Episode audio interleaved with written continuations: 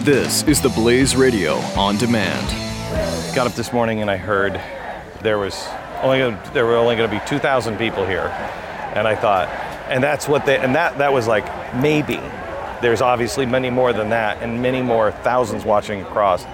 This is quite a collection of voices. It, it, is an amazing assemblage of pro-Israel groups, of national security groups, of Tea Party groups, of, of just Americans who want to protect us. I, I mean, this should be an issue, and it is an issue that cuts across party lines, it cuts across ethnic lines, it cuts across racial lines. Anything that could get me and Donald Trump to speak at the same place is. Well, but but you know, we all share in common that we breathe and drink water, and we don't want our children murdered by homicidal jihadists who have pledged to do so. So the press and the White House has said that this is a pro-war rally. What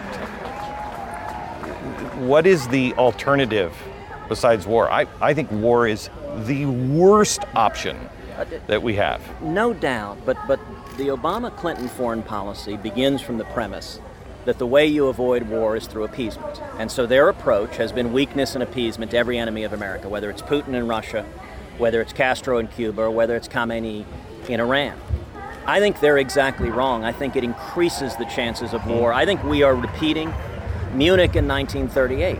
But, you know, anyone who wants to protect our nation This the worst thing to do if you want to avoid war is giving $100 billion to a theocratic, homicidal lunatic who pledges to kill us. I'm reminded, Glenn, of an editorial cartoon that I think actually captures this whole issue beautifully.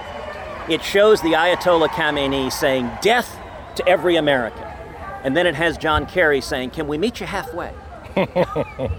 there is no middle ground with a theocratic zealot whose only object is to murder you. I just talked to um, some Kurds just a few minutes ago, and they said, "Where are we? Where where are we? Why, why won't this administration? Why won't Congress help us?" it, it, it is utterly indefensible. When it comes to defeating ISIS, we need a commander in chief who declares the object we will destroy ISIS altogether. We need to use overwhelming air power. You know, back in the first Persian Gulf War, we had about 1,100 airstrikes a day. Right now, today, we have between 15 and 30 airstrikes a day. It's basically photo op foreign policy a bomb here, a missile there. It's why it's ineffective. But third, what you just noted, the Kurds are our boots on the ground. They're fighting ISIS. They're actually fighting the Iranian Shia at the same time. Right. They are the Peshmerga, their fighting soldiers, are longtime American allies. We should be arming the Kurds, but the Obama administration, for political reasons, doesn't want to do so. It makes no sense whatsoever, and we need a commander in chief that actually defends our national security interests instead of trying to earn favor in the leftist faculty lounges at ur- uh, universities across this Do you country. know? Um, do you know? Um, does this treaty force us to defend Iran if if Israel goes to try to strike? So there, there is a provision of this agreement that says the signatories will defend the Iranian nuclear facilities against efforts of sabotage. And the only person that would sabotage those are Israel. So the signatories are signing a commitment that they will effectively stand with Iran over Israel. It is striking. And 42 Democrats apparently are fine with that. Now, Glenn, one thing that I mention out there that I think is very important for people to know there is a way to stop this deal. And two people have the ability to do so Speaker Boehner and Leader McConnell. If they simply stood up and announced, we're going to follow federal law under the Corker Cardin Congressional Review Act, mm-hmm. the review clock doesn't start until the full deal is submitted to Congress. Obama hasn't submitted the full deal, Correct. he left out the two side agreements.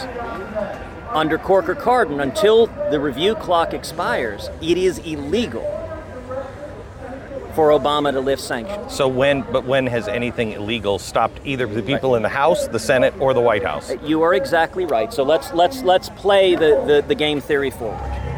Here's what I think should happen. First, McConnell and Boehner should announce under Corker Cardin, the clock hasn't started because he hasn't submitted the deal, so it is illegal for him to lift sanctions. Number two, I think Republican leadership in the Senate should bring this deal up as a treaty and vote it down as a treaty.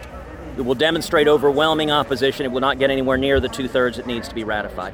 But number three, you're right. If we look at the last six and a half years, we can anticipate that President Obama will ignore federal law and say, I'm lifting sanctions anyway. It's why what I said on that stage, I believe was a very important message. It was directed at the CEOs and the boards of directors and the general counsels of every bank, of every financial institution that is holding the billions of dollars.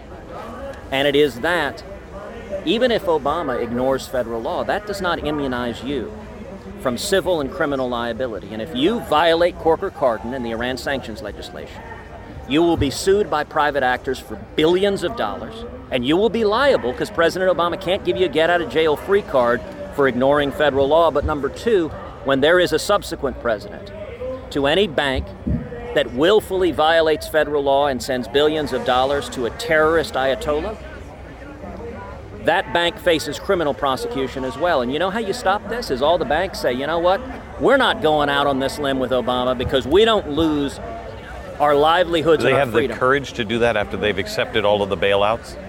Well, I, I can tell you, I have advised major CEOs in litigation, and when they look at the law, their general counsel and their outside counsel will tell them whatever Obama says, this law remains on the books, and we can be sued under it and pay How do the of American dollars. people get that word out? How do they help?